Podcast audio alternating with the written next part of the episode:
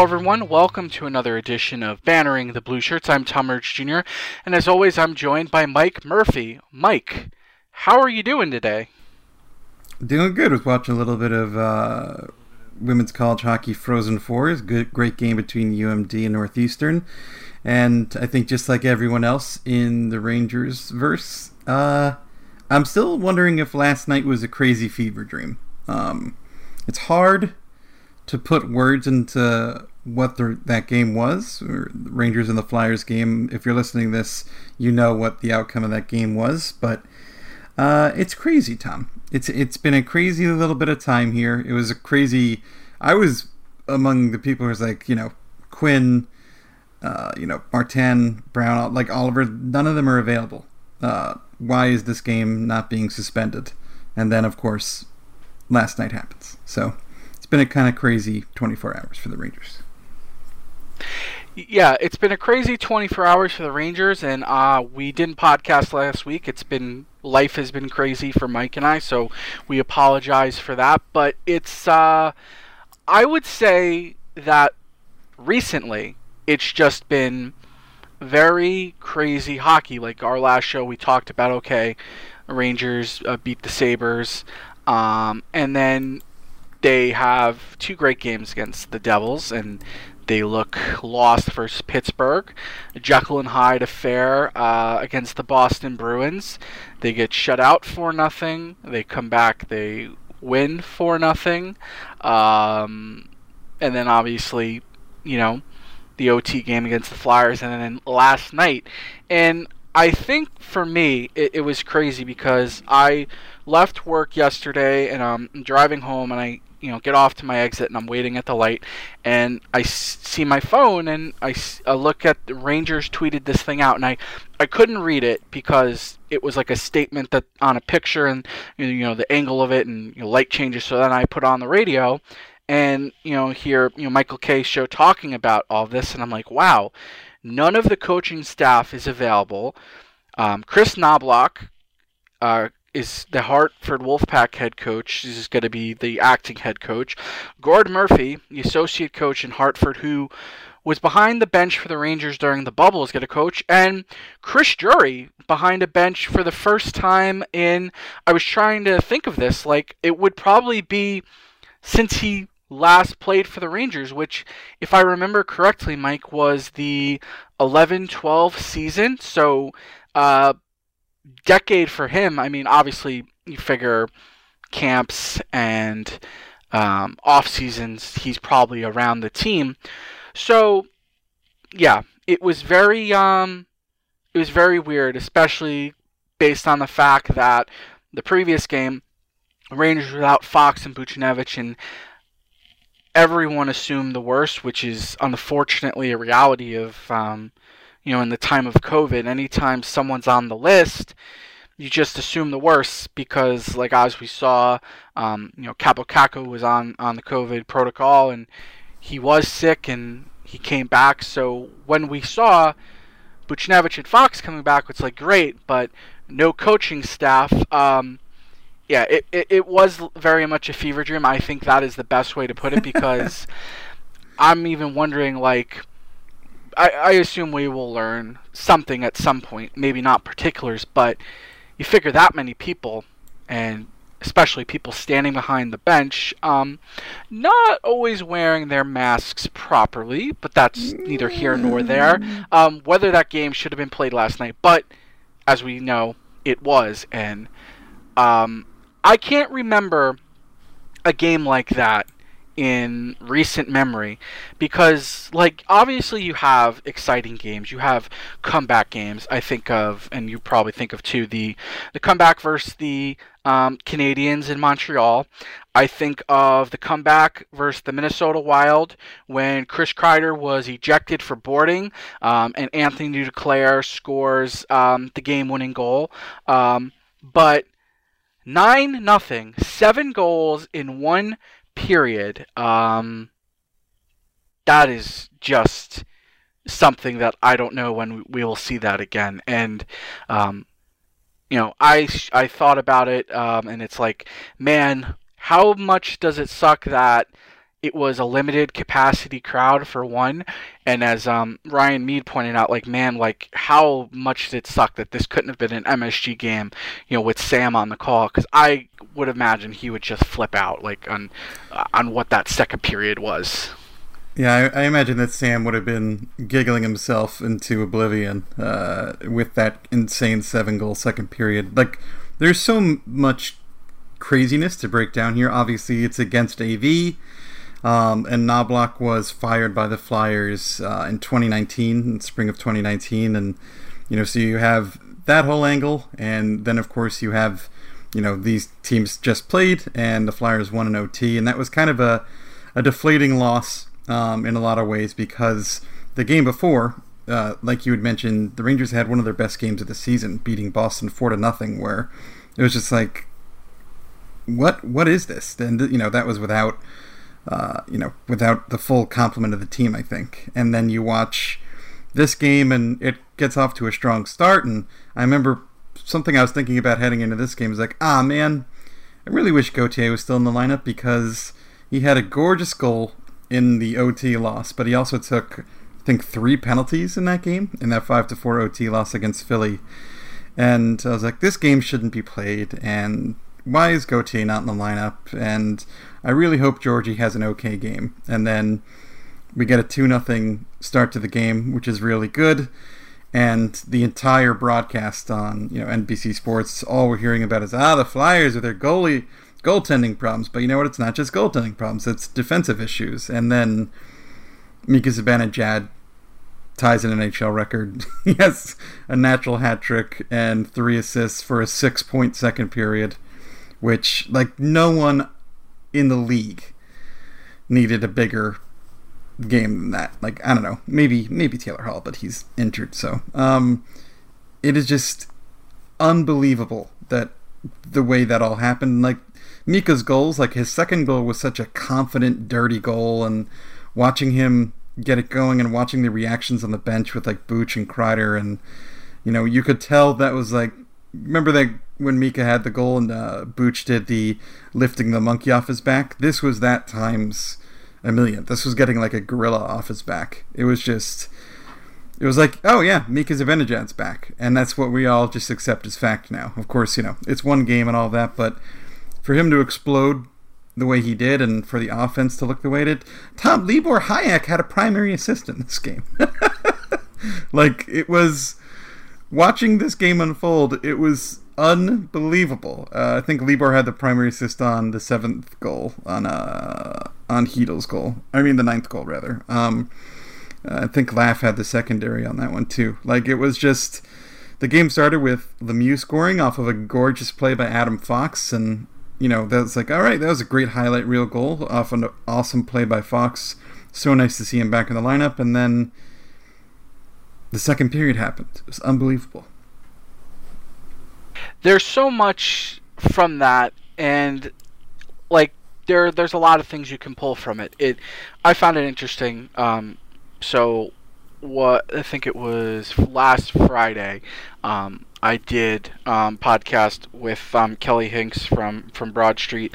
Um, you know, they do every so often, like you know, checking out the competition, and the things that we touched upon for the Rangers. Um, we talked about um, Georgiev and the goaltending situation and how Keith Kinkaid was getting a look because um, you know Igor's hurt and everything.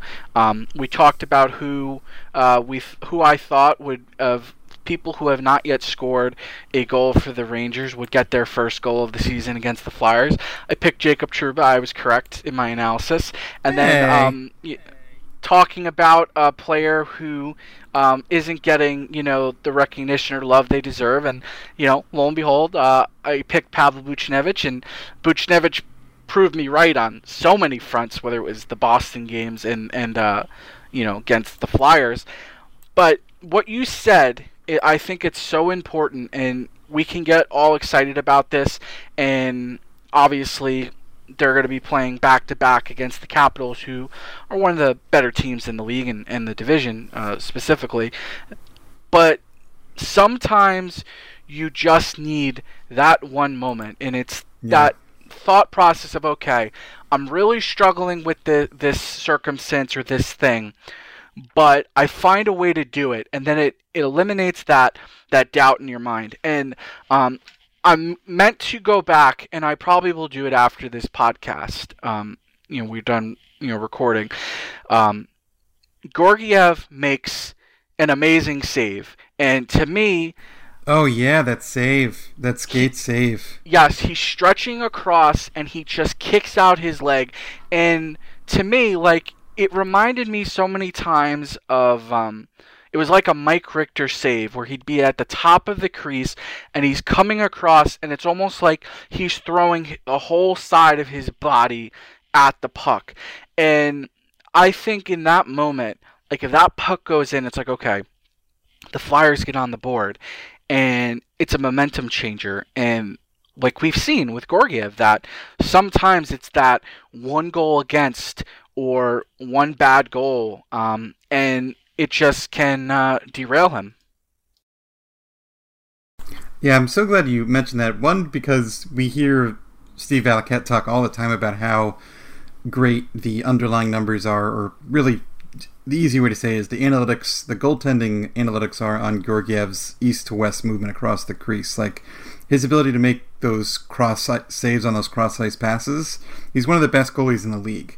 And you know, when Steve Valiquette talks about that, you're like, yeah, that's great, but he also did just get pulled from his most recent two games, and you know, the the discourse heading into this game, you know, for for Rangers fans and especially on Rangers Twitter was like, oh man, the Rangers really fucked up by not trading Georgiev when they could have.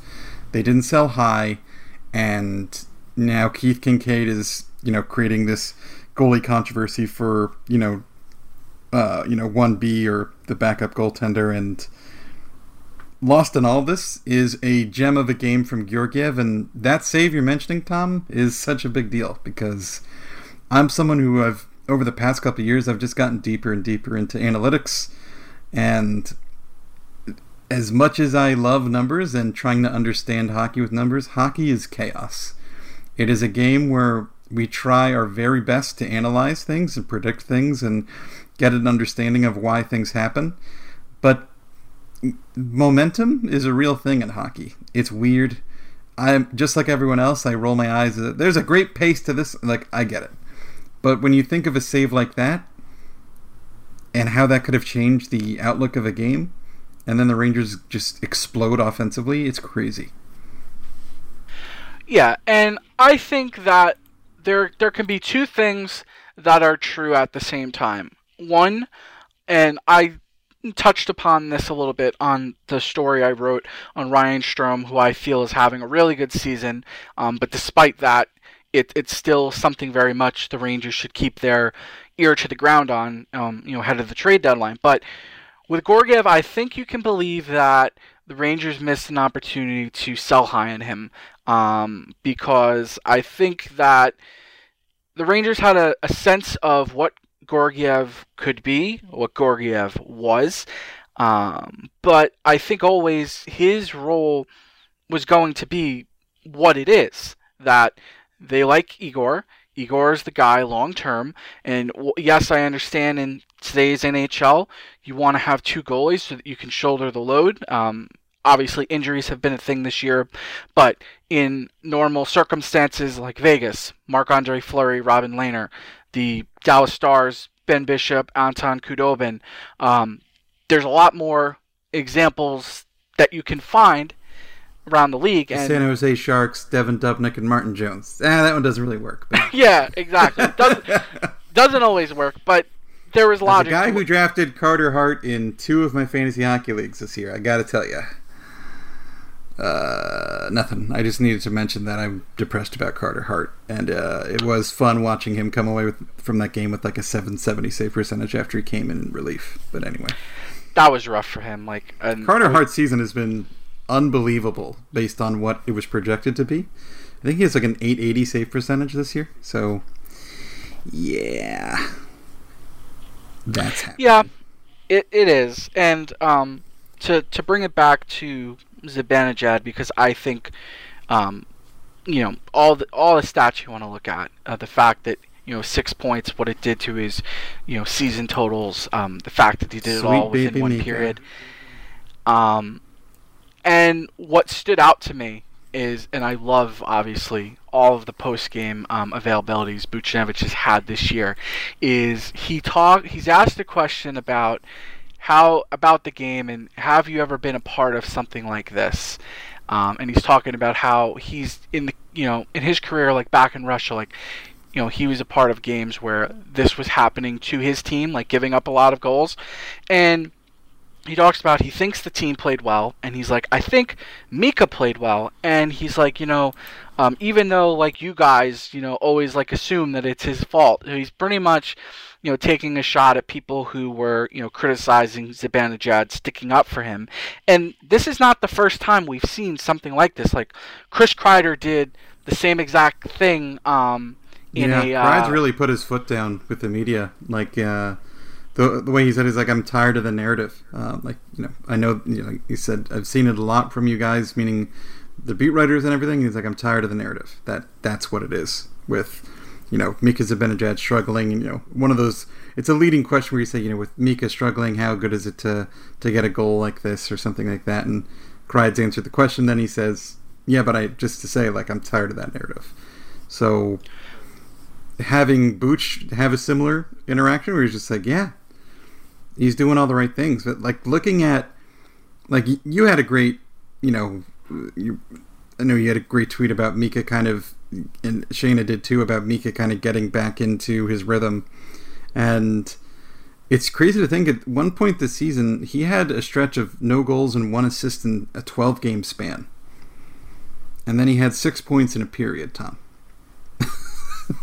like how the hell do we explain that? You know the, unlike the nbc broadcast we heard you know he lost like 10 or 15 pounds because of covid and you know i think you and i are both of the opinion that it probably really messed him up and it's taken some adjustment. But ever since he got that goal i think it was against the capitals that the goal with it might have been the monkey off the back goal on february 20th it just seems like he's picking up points um, since that since that goal, he hasn't gone uh, three games without picking up a point after all of his struggles this year. So it's just such a relief to see because not only because of what the expectations are for Mika Zibanejad, but because of how important he is. Because you want him to be a part of this this team moving forward, even though there's the question of his contract. But like, it, you also uh, Zibanejad is just an entirely likable hockey player and person. So there's just nothing but good feelings about him having the kind of game he did. Oh yeah, hundred percent. And if anything, it now is something going into this Capitals game that the team is going to, and the team here meaning the Capitals, that they're going to need to think twice about some things because um, you're going to look at a team that just played really well, and like, is this offensive outburst going to happen again? I don't think so. Um, would it surprise me, you know, if, if they have you know more confidence and you know some good luck? No, but like now at this point of the season, um, you know, 28 games in, and like you look at the like the leaders uh, on this team. So like Buchnevich, 26 points in 27 games. Panarin, 24 points in 17 games. Strome, 22 and 28. Kreider, 20 and 28. Zibanejad, dragging himself up, 17 and 28, and then Fox, 16 and 27, um, and then from there to drop off to, to Colin Blackwell at 10 points in, in 19 games.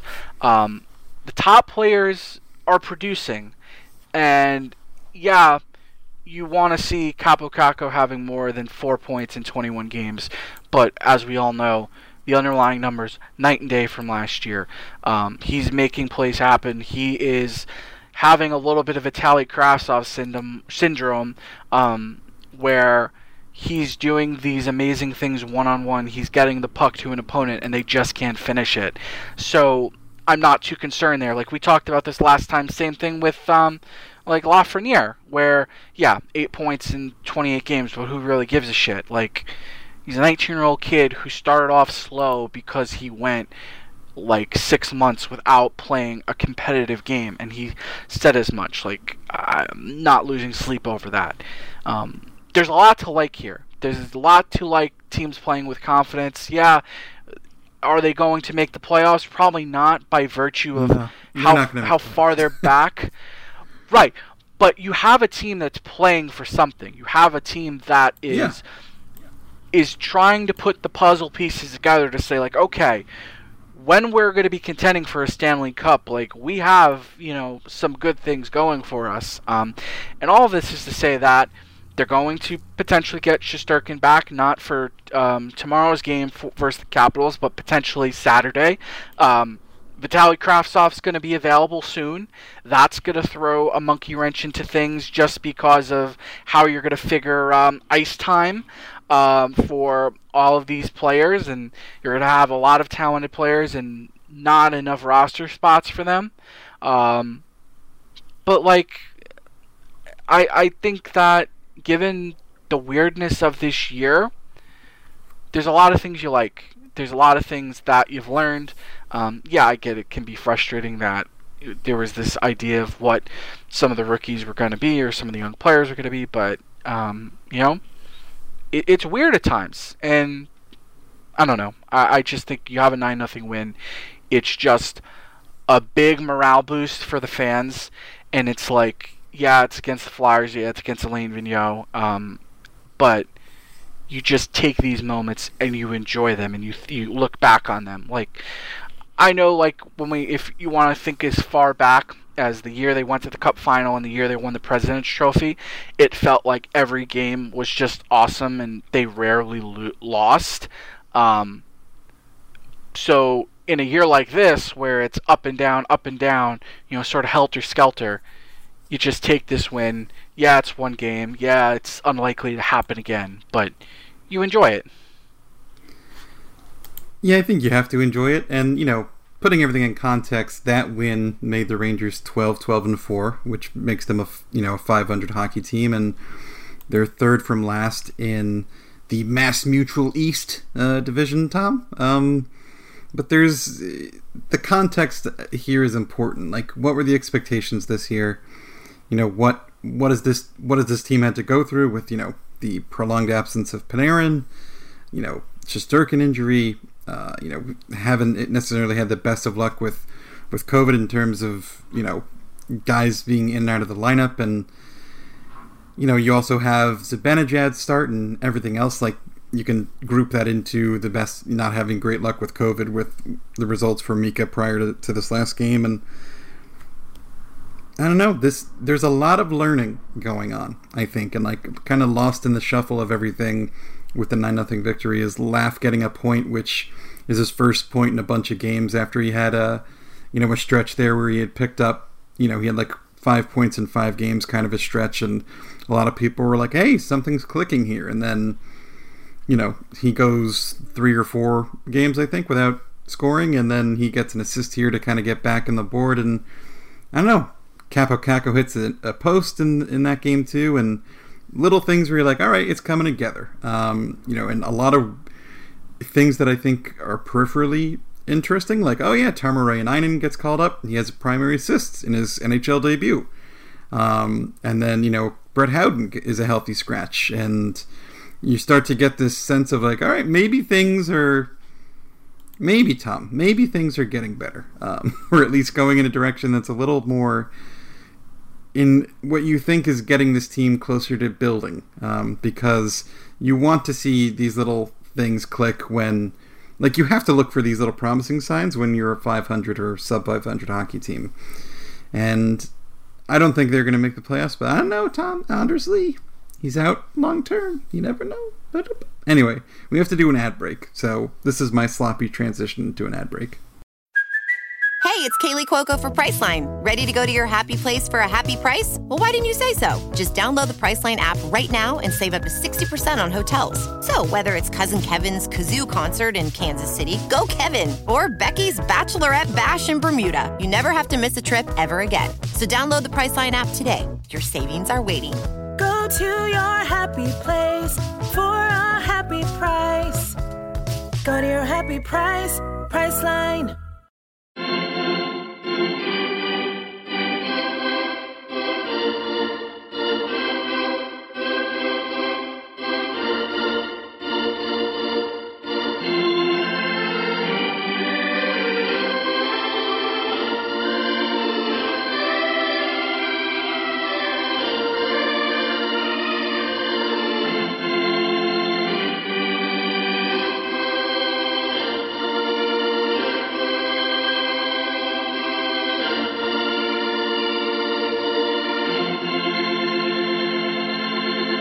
Just And we're like back. that.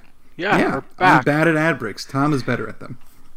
I mean, I don't think we really need to keep score on this podcast. It's just us. I'm. I think I'm in winning. some ways it's Five to two. well, three goal lead is the worst in hockey, so you never know. Um, so wanted to talk about a couple other things. Um, one, it'll be cool to have Vitaly Kravtsov soon. Like I know that we just mentioned, um, you know, it briefly in there, but um, KHL team was eliminated. He's come over to the United States, quarantining, and he should be ready soon. And that's going to be so fun. It is going to be fun. I wanted to add one quick thing, which is we've had three games of uh, Panarin back, and uh, in three games he has six points. And I mentioned this in, in the banter Slack during the game last night. I was like, "What was life like before Artemi Panarin uh, for the Rangers?" I don't, I don't really know, but it's a, it's a fun little thing to mention because also, it, in an interesting way, it segues to Kravtsov, who had a really strong year in the KHL. His team was eliminated, and like you mentioned, we're now on Kravtsov watch. He's doing the the quarantine thing, and a lot of people think he's essentially he's the Rangers like addition in terms of any trades this team might make. Is you have Kravtsov coming in, and it was interesting hearing the NBC broadcast talk about how the Rangers aren't really expected to do very much at the deadline, and that's generally what we feel, even though there's the ongoing mystery of what the Rangers will do with with DeAngelo, and you know, there's just there's been no developments there um, for weeks and weeks now. So, looking at the roster now, and you know, you wrote a great story recently about Strome and his potential future with the team, and how he's done himself and really the Rangers a, a good service by continuing to keep his trade value nice and high by producing without Panarin, producing with Kreider, which was big to see. And you know, when Strome when Strome became a Ranger, when I was looking at his underlying numbers, I was like, you know what? He's a good playmaker. He makes good passes. There's just other parts of his game that aren't very strong. And what's we've seen as Strome because since he's been a Ranger is you put him with the right guys, he'll make plays. It's just a question of how much of his value is buoyed or inflated by the players around him. And I think seeing him still produce when Panarin was out of the lineup was a really big deal um, and a promising thing in terms of what his perceived value will be and also what his true value to the Rangers is. But uh, it's been definitely been an interesting time to look at what this roster will look like. And just like you, I just want to see Vitaly Kravtsov get a chance in the NHL. And am I aware that the Rangers have this logjam of forwards? Yeah, but I don't think we need to see Phil DiGiuseppe or or Brett Howden or, or you know Brendan Lemieux in the lineup every night. I would like to see some kids who have a chance to be a part of this team long term. I prefer seeing them in there. Yeah, and I would say the one um, unfortunate downside of of Kravtsov is that it it becomes one uh, one more piece of competition for Gauthier to overcome, and Yeah, Um, that's a good point. It it's just like it's an embarrassment of riches on the wings, and um, it's it's fun to to once we see the the team as it can be. Um, like I I think of this also in in the context of you know it's it's going to be incredible when you have Adam Fox, Nils Lundkvist, Jacob Trouba as a right side. Um, that'll be pretty impressive. But um, yeah, and I think the deadline thing was somewhat interesting because I think that Brendan Smith is someone who could go. Um, there's a number of options that they could consider, like if they're looking to do some business ahead of expansion, because you only have so many people you can protect, and maybe there's business to be made of a team that can't protect someone, and the Rangers will take them. And I don't know. It's it's gonna be weird because of the quarantine, and obviously, um, you know, going between the border, but who knows?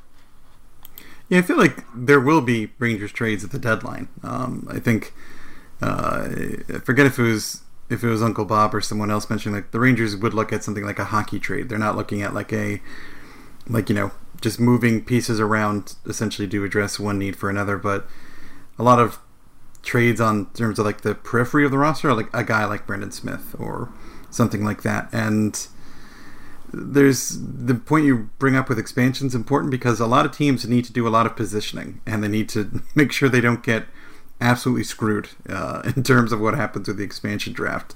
The Rangers are in an interesting position because they have so many ELCs on the team. So they're a team that has to kind of keep a couple things in mind, and they also have to think of things like, you know, games played and all that stuff. But I, I look at this roster and I say to myself, like, what value does, you know, do some of these guys have that are just, you know, obviously not going to be here long term and are on expiring contracts or what have you. And I just don't expect us to see a big deal um, unless, you know, there's the the potential the Rangers have a lot of the younger guys and assets to land a big deal to bring in another franchise caliber player. But I don't think we've seen enough smoke for that to come to fruition, and that includes Eichel at this stage. Um, and now Eichel's hurt, so there's also that. Eichel's hurt. Krueger's gone. Dan Girardi is an assistant coach. We almost yeah, forgot Dan Girardi that. and Chris Drury were both assistant coaches within a couple of days of each other. I was even thinking all these like the past few seasons, all we've been thinking is Chris Drury's going to go to another team to be a GM. And who would have like how much money would have you won, you would have won in Vegas if Drury is an assistant coach for the Rangers before he's a GM of another team? But that's that's what this year has given us, Tom. Is just utter bananas and shenanigans. Yeah, it has been, and um, bananas. Yeah, who who would have thought it?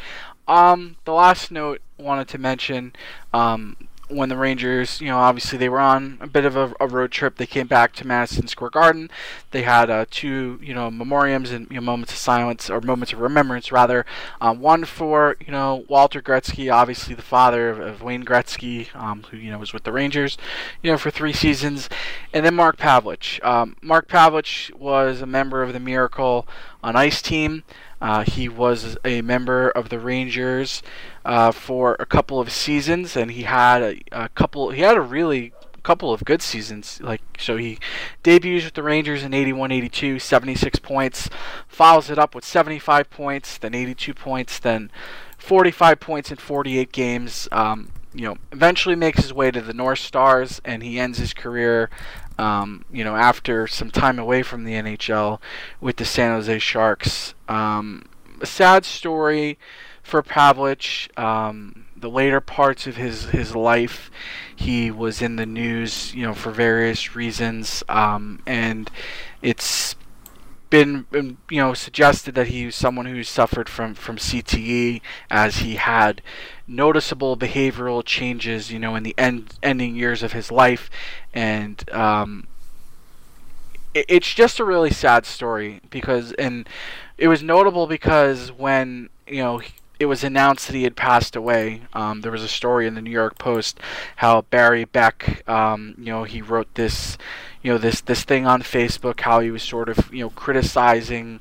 Um, you know the Rangers in some respects of having forgotten about him, and I think it's of note because the Rangers have had this somewhat weird relationship at times with alumni. Um, like I think one example is like how long did it take them to retire Jean Ratelle's number? Um, you know the there was like a strained relationship there that they they ultimately repaired.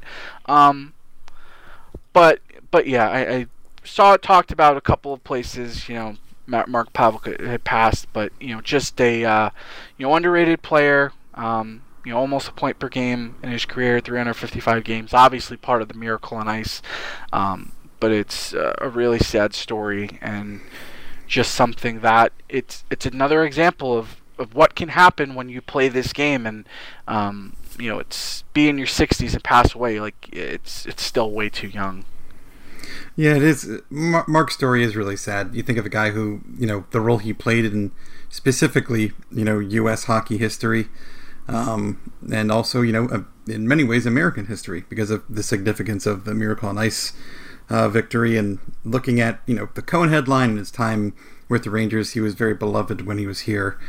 And, you know, I think there is something to be said about how not just organizations like the Rangers, but also the league in general treats players after they hang up their skates. Uh, you know, from what we understand, I don't want to speak out of turn here, but it's pretty clear from the comments made by the Pavelich family that he was going through a lot of mental health issues uh, to the point where, you know, during a fishing trip with his neighbor, uh, you know, he beat his neighbor nearly to death with a lead pipe because he thought his neighbor had spiked his beer. Um, but Mark was under the impression that he, you know, didn't have mental health issues, uh, but he was found, you know, to be not fully guilty of, you know, violent assault charges because of his mental state.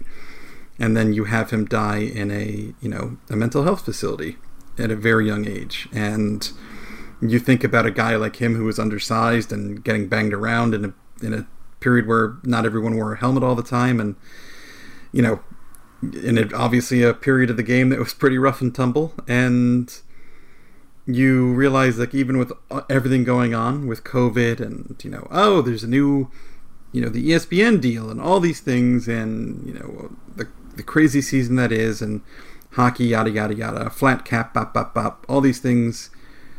We still, the NHL still doesn't have enough to show for addressing concussions and CTE, and I think we can never forget to afford that. You know, we we also need to, you know, when we think about how we want to see these organizations in the league be held accountable for things like diversity and or a lack thereof and making a strong stand against things like homophobia and racism and sexism and all these things.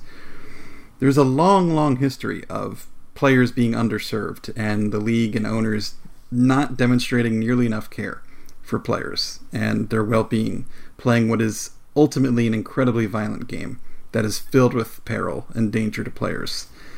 And it's scary when we, we hear these stories, like these stories we have with Mark Pavelich. and um, I hope we see them less and less, but um, we can't afford to stop talking about them. And obviously, we wish nothing, you know, send nothing but our best to his family in a very difficult time. And, you know, the Rangers Alumni Association, I, you know, I hope we see less posts like the post that Barry Beck, you know, former captain of this team, I know he and JD reportedly had, you know, had a private conversation, uh, according to the post. And, you know, I hope that more bridges get mended with JD um, at the helm because I have confidence that John Davidson's the sort of person who would make that effort uh, from from you know the persona he he has and the reputation he has. So I hope that's what we see happen because it's very sad when we see those stories and obviously it stings a little extra when it's the Rangers and it's an organization all of our lifetime we've been told first class first class first class. That's what the Rangers are.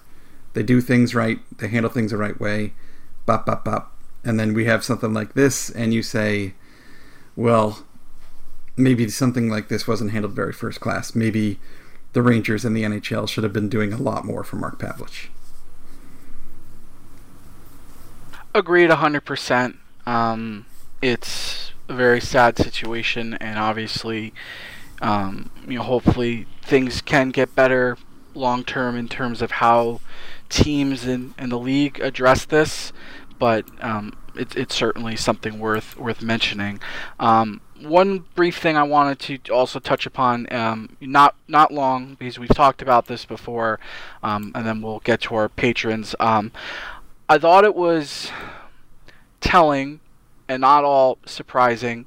Um, pretty much the lack of support that Gord Miller got, and it, it was for those who aren't aware like he was he does this from time to time. Like one of the things gordon for those who aren't familiar gordon miller is a broadcaster um, play-by-play guy for tsn he's also done some work for nbc he's most known for his stuff um, at world juniors. And um, from time to time when he's traveling or he's killing time he'll do like q and a's and it was a really innocuous thing like you know someone asked him a question like hey you know um, when are you ever gonna go on on Spittin' Chicklets?" And like his response was pretty tame. Like at first, like hey, you know, I, I just don't want to have you know anything to do with, with with Barstool Sports. Like you know, he's got nothing wrong with you know Ryan Whitney or you know Paul Bissonnette, etc. But he that's just a no go for him. And like from there,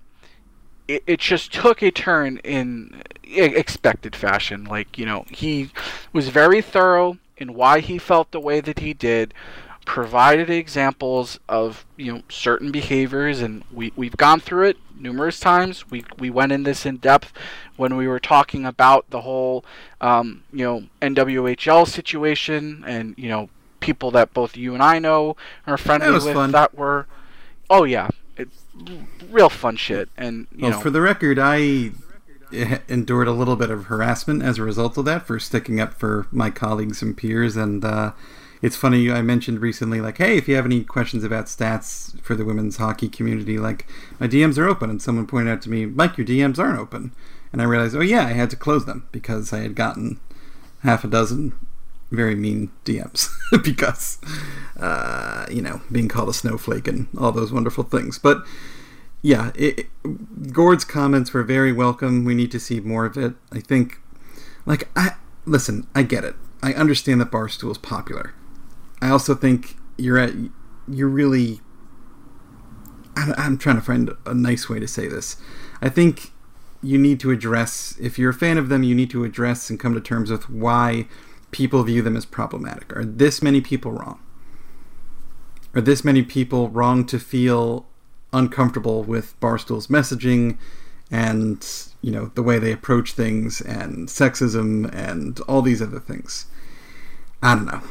Um, I know that I need a job in this industry really bad, Tom.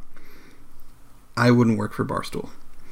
Uh, that's just that's just me. That just you know I know I'm not alone. I'm sure I know like like me you you would be dying to have a full time job doing what we do, and I'm sure you also wouldn't want to work for Barstool because uh, it just doesn't align with what I think is the right way to do things and the right way to treat people and. Uh, yeah, I don't know. It's it's a big shitty mess, and it Barstool I, is I don't think is going anywhere. But I was very I was relieved to see Gord make the the stance that he did, and I was relieved that so many people said thank you to him. Um, because I think we need to be when someone with the platform that Gord has makes a, a stand like that, and he did it, and like you said, he did it in a really kind of polite way. He did it in a, in a non-dramatic way, just like yeah, I have nothing against those guys, but anything with Barstool, how did he phrase it, Tom? Is like a no-go for me. Is that what he said?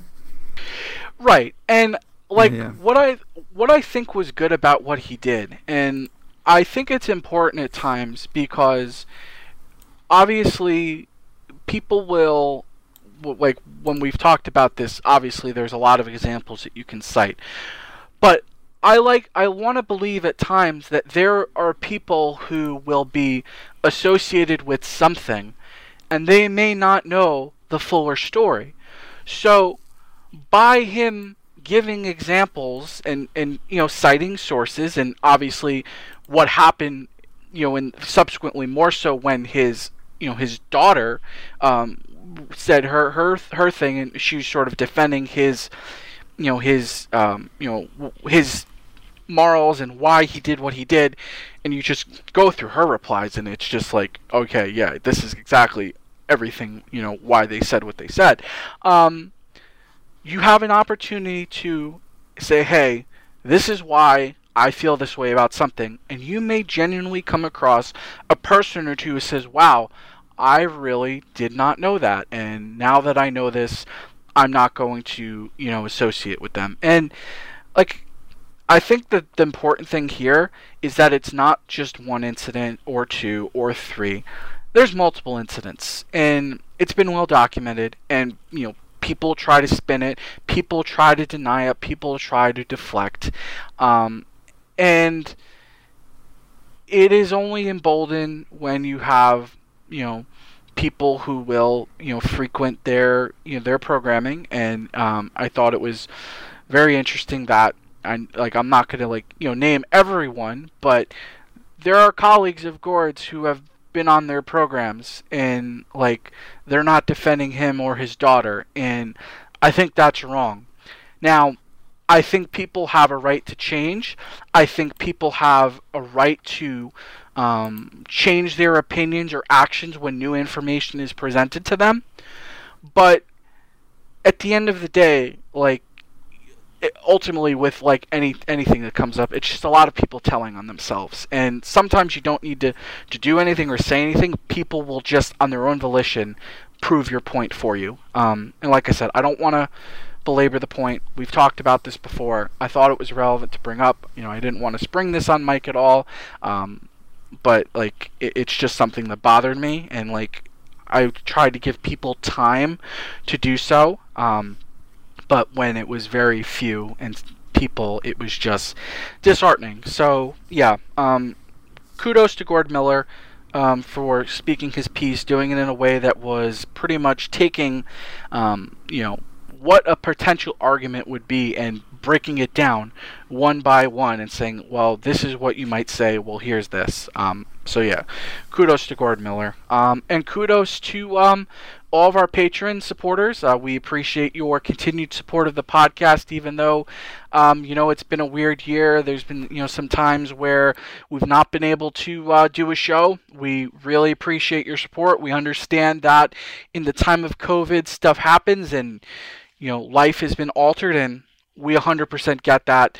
Um, but you know, thank you to our supporters: a Six Foot Gap, Adam Clendenning, Adam Nahoic, Ian Gaspar, Amriel Kistner, Andrei Shikagov, Andy White, Bjarne Osterheim, Captain America, Chris Marco Trigiano, Clark Carroll, Daniel Dezen, Frank Benino, Jamie Bussell, Jason Silverman, Jeff Owen, Jermaine Francis, John Predzapelski, John Reppy, Jordan Sassone, Justin Walsh, Keith, Kevin Mead, Kushtastic, Kyle Napolitano, Matt Bader, Matthias Olson, Michael Marcus, Michael Silvers, Nikolai Hoffman, Panarin 2020, Patrick Pear Juice, uh, Perennial Powerhouse, Sean, Steve Bellback, Tall Guy Rob, the Tin Man, Tori from Manhattan, and Trevor Kempner. Um, thank you, as always, everyone, for listening. Um, we appreciate your support. Uh, Mike, as always, I appreciate you. Um, you know, I hope um, appreciate you too, Tommy. Thank you. Um, I hope everyone continues to stay safe.